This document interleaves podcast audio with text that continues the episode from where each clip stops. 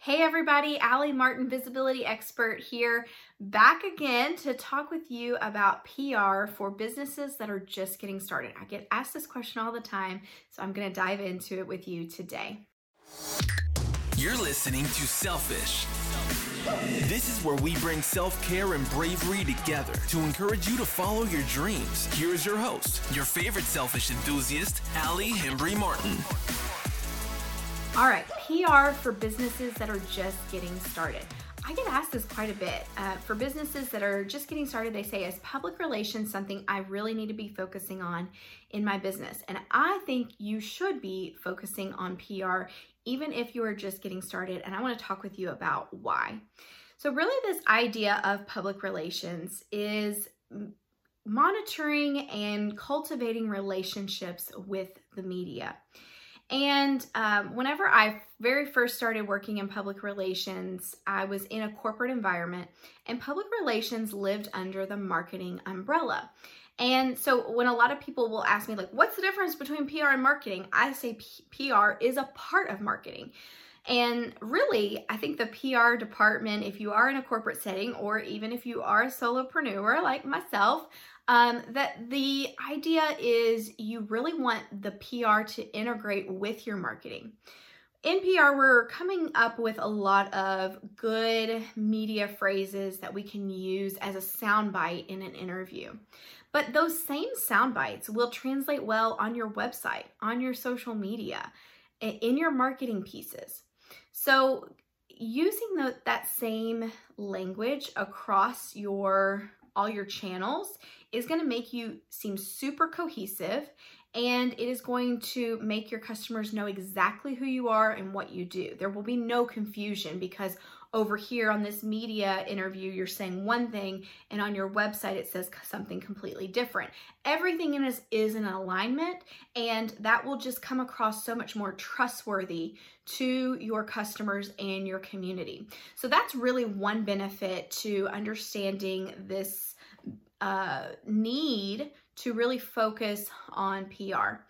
But when I think about PR and I, I think about the perspective um, a lot of people have is its connection to publicity. So, this idea of getting media interviews. And I have coined the term the publicity stair step because publicity to me is this stair step approach where we don't automatically go to the top. We don't automatically turn on our business on day one and on day two appear on the Today Show. Now, don't get me wrong, there's probably situations out there where that has happened. But I will say 99.999% of the time, that does not happen. And for the average majority of us out there, we are going to have to stair step our publicity up to getting to that point. And the way we do that is we start at our low hanging fruit. We start at that lowest level of publicity. And then we, once we have achieved that level, we then stair step up to the next level. And I've actually shared this in media interviews before, uh, this this stair step approach that I've come up with. And I actually had one of those podcasters come back to me just this last week and said, It works. And I said, Of course it works. I shared it because I know it works. And he said, Well, I was just really surprised. He said, I actually use the tactics you shared in that interview with me and it worked. I wrote a press release, I sent it to my local market, it was picked up, and now I'm able to use that article that was published in my local paper, and I was able to get interest from industry publications. And so the, the stair step works because it goes from local up to industry, and then from industry up to national.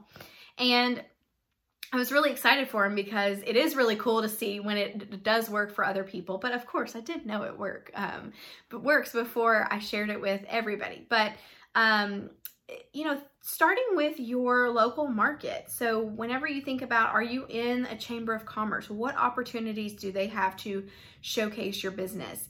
Local newspapers. This is something that even giants like Amazon use to connect with their clientele. They don't just throw up a ad on NBC Nightly News and, and show that every night. They don't just throw up Google ads or Facebook ads. they really focus on their local markets. They give donations to the veterans uh, clubs in those communities.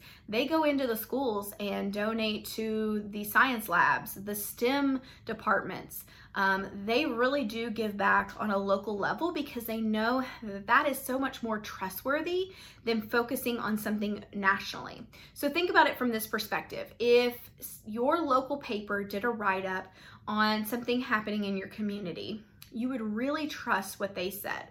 Versus if the Wall Street Journal or the, or the New York Times came in and wrote the same or similar piece about something happening in your community. You would think, well, they don't, they don't know. They're not from here. They're just an outsider coming in to write about this. And even if you didn't know, um, you know, the situation there, and you're reading one or the other, you know the people working at your hometown paper. You know the individuals that are advertising in that newspaper. So you automatically trust that local source so much more than you do a national source. Now, the beauty of a national source is they can reach a ton of people. But when you think about trustworthiness, local is a great place to start. It is the best place to start, really. So when, when it comes to local, if you have even TV or radio in your community, again, these are people you know. They're having other individuals that you know on the show. And it is just putting you in this perspective that you are a leader within your local community. And so then once you have those opportunities, you stair step it up and you start to pitch yourself to industry publications. So if I was working in the spa industry at one point, and so there were certain spa publications that I would pitch stories to. These would not be the same stories that I would pitch to national markets and certainly wouldn't be pitching these to local markets because it didn't apply to the local markets. So your pitches always need to really consider who the audience is and who the audience of those outlets are. So your audience is the editors, the publishers, the producers of these outlets the outlets then have their audiences. So keeping in mind what that audience is, what that end goal is in mind.